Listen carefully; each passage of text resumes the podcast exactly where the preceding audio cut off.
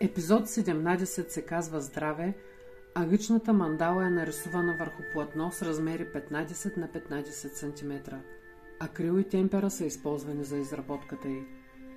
Идеалното здраве, чисто и ненарушимо е състояние, което сме изгубили някъде по пътя. Възстановявайки го, възстановяваме целият си свят. Здравето не е просто отсъствие на болест. То е вътрешно усещане за радост и благополучие, което трябва да ни съпътства постоянно. Дипак Чопра Тази мандала беше първата, която се роди в 2020 година, сякаш за да покаже кое е нещото, което ще ценим и за което ще се грижим през цялата година. Както знаем, случайности в живота ни не съществуват. Всички ние сме частици от огромният пъзел, наречен Вселена, и всеки един от нас е важен толкова, колкото и останалите. Всяко действие, което извършим, влияе на света ни и носи последствия със себе си. Ние доста често го забравяме, защото не сме научени да носим отговорност за себе си, но пък сме най-добрите, ако трябва да осъдим някой друг, да видим грешките му и да ги порицаем.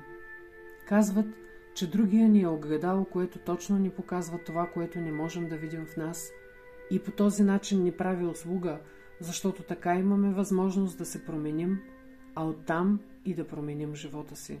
Да, ако искаме живот различен от досегашния, е нужно да работим и да променяме себе си, а не да изискваме от останалите да го правят и да ги обвиняваме за нещастията си.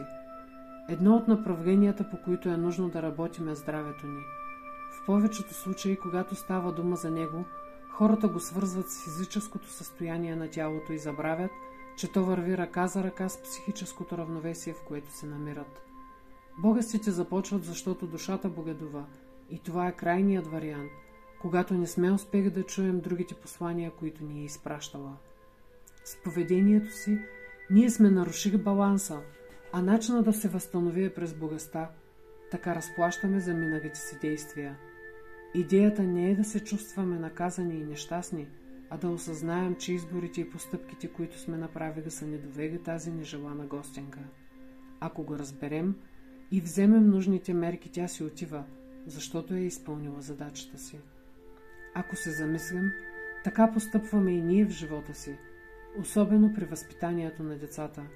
Когато направят бела, в повечето случаи нашата реакция е да ги накажем, за да не повторят грешката си. Защо се сърдим тогава, когато наказват нас? А замисляли ли сте се, защо понякога сте зли и се ядосвате без значение дали на себе си или на другите? А какво си причинявате, когато се чувствате по този начин? Ставаме зли и се ядосваме, когато не познаваме чувствата си и съответно не можем да ги изразим адекватно, а ги натъпкваме в себе си.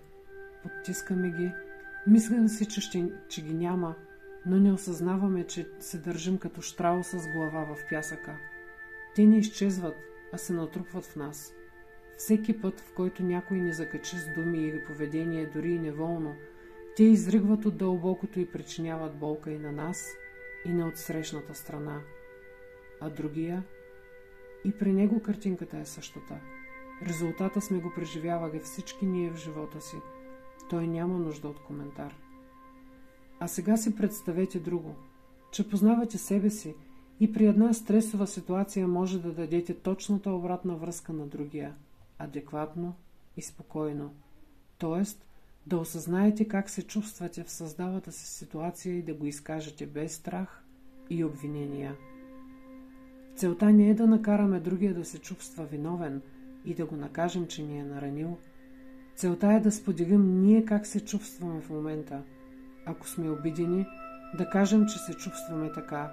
Примерно, чувствам се обиден, обидена, гневен, гневна, тъжен, тъжна и така нататък. А не, ти си виновен, че ме обиди, натъжи, разгневи. Разликата в изказа е много голяма. В първият случай ситуацията ни е накарала да се почувстваме по този начин, а във втория ние сме обвинили човека, прехвъргали сме му отговорността за нашите чувства.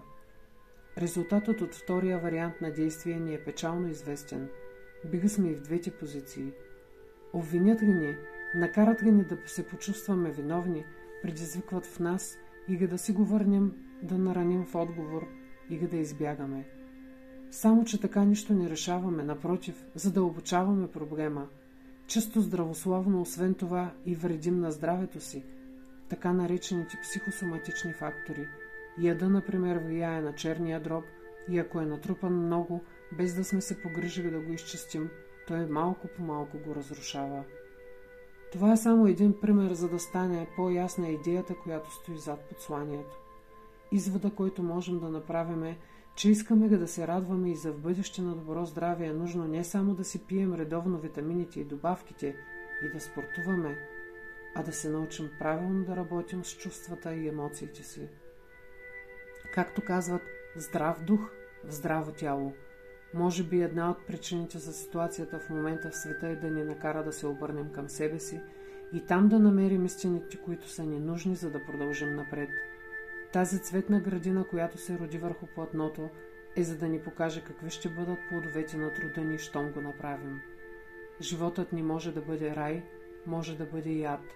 Всичко зависи от нашите избори, които водят след себе си действия, които имат последствия. Можем да изберем да сме здрави, за да го преживеем в живота си? Ивет